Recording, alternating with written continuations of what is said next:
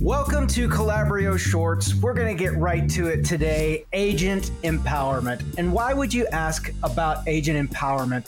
Well, it's funny because we here at Calabrio spend a lot of time working very closely with our customers. And one of the things that we notice is that there seems to be a pretty wide gap in the organizations that use the really cool agent empowerment tools that are out there and the ones that don't. So I asked my buddy Mark Beards, WFM consultant extraordinaire from the Great White North, to come up and join me here. And let's talk a little bit about these tools and what keeps people from using them. And I think that's where the, a lot of this stems from, Mark, is the, I would, for lack of a better word, frustration of organizations that have these amazing tools at their disposal but maybe haven't started really utilizing them. What's keeping that from becoming more mainstream? Yeah, uh, first off, thanks for having me back. It's always an honor to be on this podcast with you.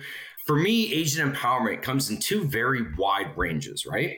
You have the people who use it and then the people who don't. So my question is, why is half of workforce using it and the other half not? So my first question is, why is agent empowerment important. So I'm going to throw it back to you, Dave. Why do you think agent empowerment yeah, um, should be important? Well, if you've heard me ever talk, I started taking calls in a call center in the late 90s. And until I want to say about 2014 or so, that's a long time. The it was sit down, shut up and take calls. It was here's your schedule, deal with it. And when the economy is going well and everything is really clicking agents finally realized well i can i have choice i have flexibility. And what we found out is that so many of these organizations the reason they hang on to or lose agents is because of schedule flexibility. It's basically the number one reason. We can talk about pay but that's a completely different podcast episode altogether.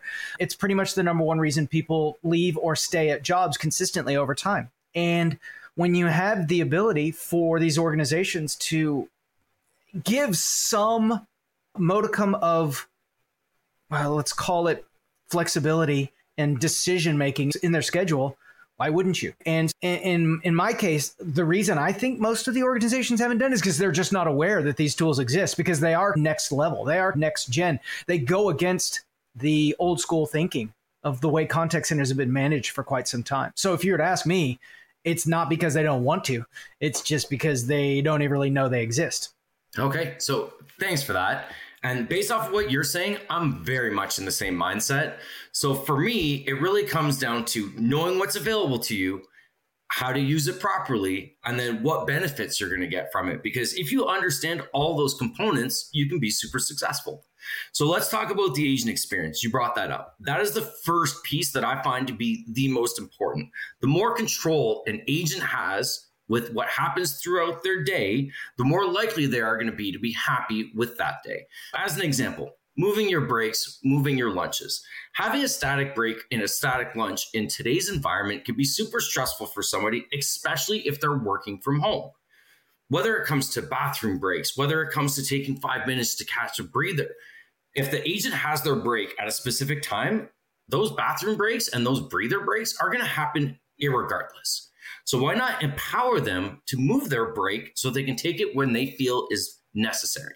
Now, when we talk about moving their breaks, we're not just saying willy nilly, right? We're not saying you can move it wherever you want, whenever you want. Within Calabrio, you can actually set it up so it's within the parameters that are acceptable. So it's not going to impact your service level. It's not going to impact when your customers call in. It's really just going to make it so that they feel a little bit empowered. Okay. So for me, that's the first part, which is the agent experience. The second part and we'll come back to the agent experience. Right, there's a few more pieces in there, but I just want to segment them first. The second piece is the actual workload. So, do you want your WFM team doing 100% of the work all the time? And the answer should be no. If you can automate process of adding overtime or adding time off, that should be automated. And we have the ability within Calabrio to automate your PTO balances, your VTO, or your overtime using what we call as GrantBot. And GrantBot and AI is really the future of where WFM should be moving. Now, from an aspect of is it successful? The answer depends on the company themselves. You can't just set up a grantbot and say, okay, go do your own thing. Grantbot is going to be dependent on two major aspects how successful you are at forecasting and how successful you are at scheduling.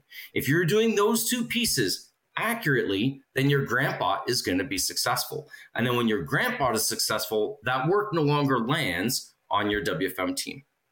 Okay. But Mark, I'm scared having the I'm going to say it this way having the guts to make the change. You have to be able to break through yeah. the barrier and the mindset of what was and what can be. And I'm telling you, the organizations that we work with that make this change are moving in a completely different direction the more they start depending on Calabrio to one, build their schedules, two, build their forecasts, and three, handle these other components is where they really start to become successful. Now, that doesn't just mean you can set it and forget it. Workforce is almost like an art, right? You need to be working with the tool, with your agents, with your leaders, almost symbiotically so that everything functions properly. But the being scared piece is what I, am yeah. sorry, I'm still laughing at that. I find that so funny because the last thing that you should be afraid of in workforce is change because it's the easiest to change as long as you're doing it right. Okay. Yeah. And I think what happens a lot of times is organizations are scared not only of the business implications of what might happen, but also that the agents are going to run wild with it, right? They're just going to insane, go crazy, and I'll never have anyone working and, and those kind of things. And what I think is important is that this is not the Wild West here. There are rules, there is governance, there are there's an engine behind all of these tools that that trust me, the system is more concerned about your service level than you probably are and the only way that we can start to do this, I like the way you phrase that, have the guts to do this is to start to put some faith right. in the system. And to address your other point, you're always going to have the people that try to abuse the system, whether you're automated, not automated. It really doesn't matter. Whether you empower your agents, you don't empower your agents. Those people exist. They're always going to exist. All you do is you set up your reporting to make sure that you minimize it and you catch them when you need to. All right, so let me ask you another way. Do you think there's monetization in empowering your agents? Do you think there's a way to save money? Oh my gosh. I talk about this all the time with customers, prospects, and things like that. How the tools in Calabrio WFM create essentially like this self regulating process. So, as a WFM, a little bit of an old schooler in WFM, I was afraid to walk away from my desk for more than about an hour because there was always going to be some new factor that needed to be at, looked at. Oh my gosh, we're going to get burned in this interval. I've got to turn off. I got to get two people on the phone or oh we're, we're really slow. How many people should we let off? Those kind of things. Well that was my monetization of my own position right? That was me justifying the spend that we have. Well with these automatic tools guess who gets the the responsibility on them? It's the agent and if you think for one second that every agent in your organization doesn't want to go home early or sign off early nowadays, uh, you're crazy. And and that's the thing is is if you don't need them, there's a very good chance that they won't be there. But if you go with static old school schedules that are never fluctuating and, and changing, they'll be there and you'll pay them. And that's basically the way it's going to go. So again, this kind of goes to why wouldn't you turn on some of these tools because it has a very strong implication in overall payroll dollars that are being so spent. you're talking about VTO, voluntary time off.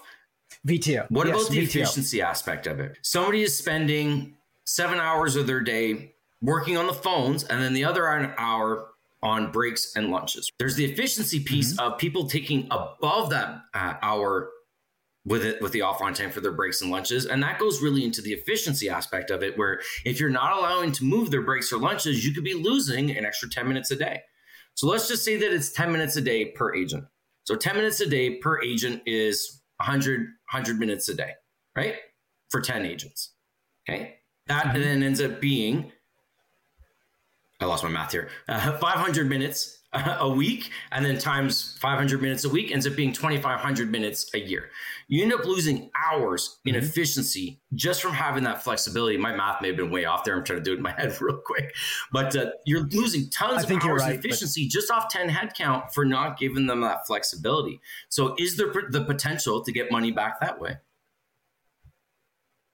Yeah absolutely. It, it, that's the beauty of the cumulative effect of these kind of whether you want to call it Six Sigma or even just like finding tiny little improvements that roll up over time.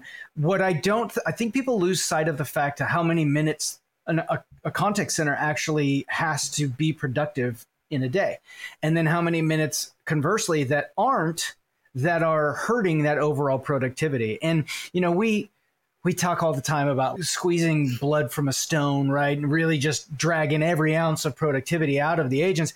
And that's what happens when they're scheduled to work, right? We tie them to a phone and we tell them they can't get up and they can't do this and they can't do that. And, and if you take more than 10 seconds of ACW time, somebody's going to be hunting you down, right? Those are all things. And we create this kind of stressful environment that an agent fears.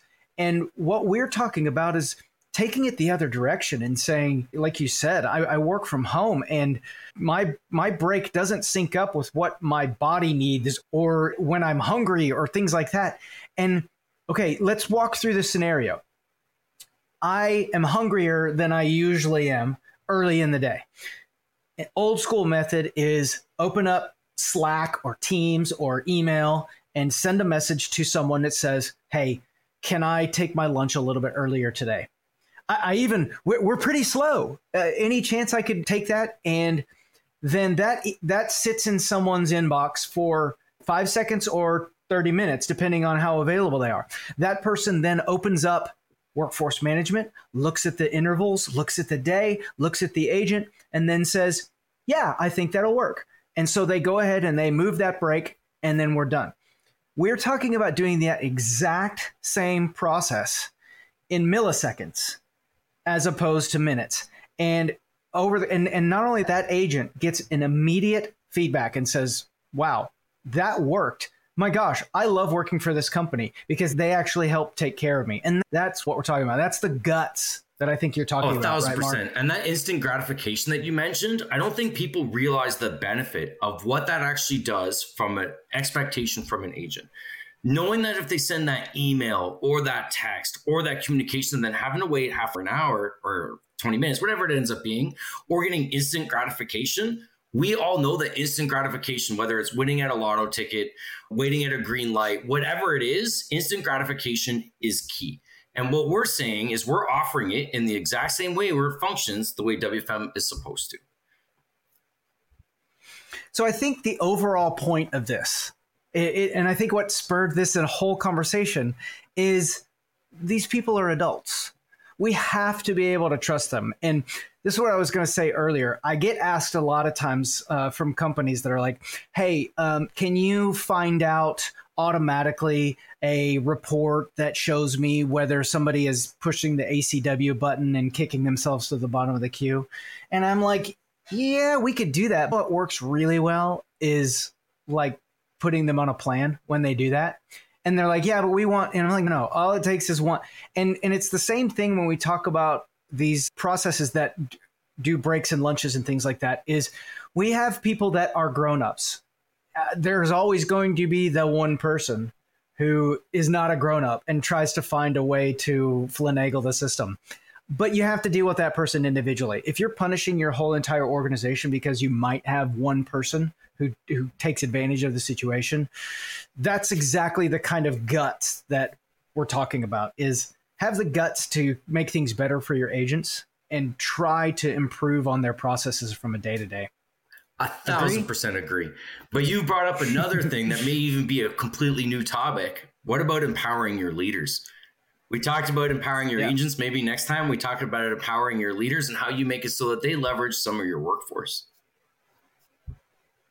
Yeah, and I I will be the first to admit I've been guilty of that in the past, right? There will be no decisions unless they are run through workforce management and I will how dare you think you can move someone's break 10 minutes later in the day? That is for me to decide. But in my defense, back in the day when that was a when that was a thing, leaders did not have the tools available to them to make those decisions that they Right. have today, right? With cloud based software and smarter displays and UI and things like that, we have access to so many more decision making tools, but you have to teach them how to interpret the results. And that's the thing. They're smart people. They can look at a chart in front of them and say, you know what, I think this makes a lot of sense. And so I think the overall point is when you free everyone up to make smarter decisions, it's actually a huge productivity, morale boost, and not the negative thing that it used to be. Because it used to be if, if you turned on Wild West, everybody would just run all over you.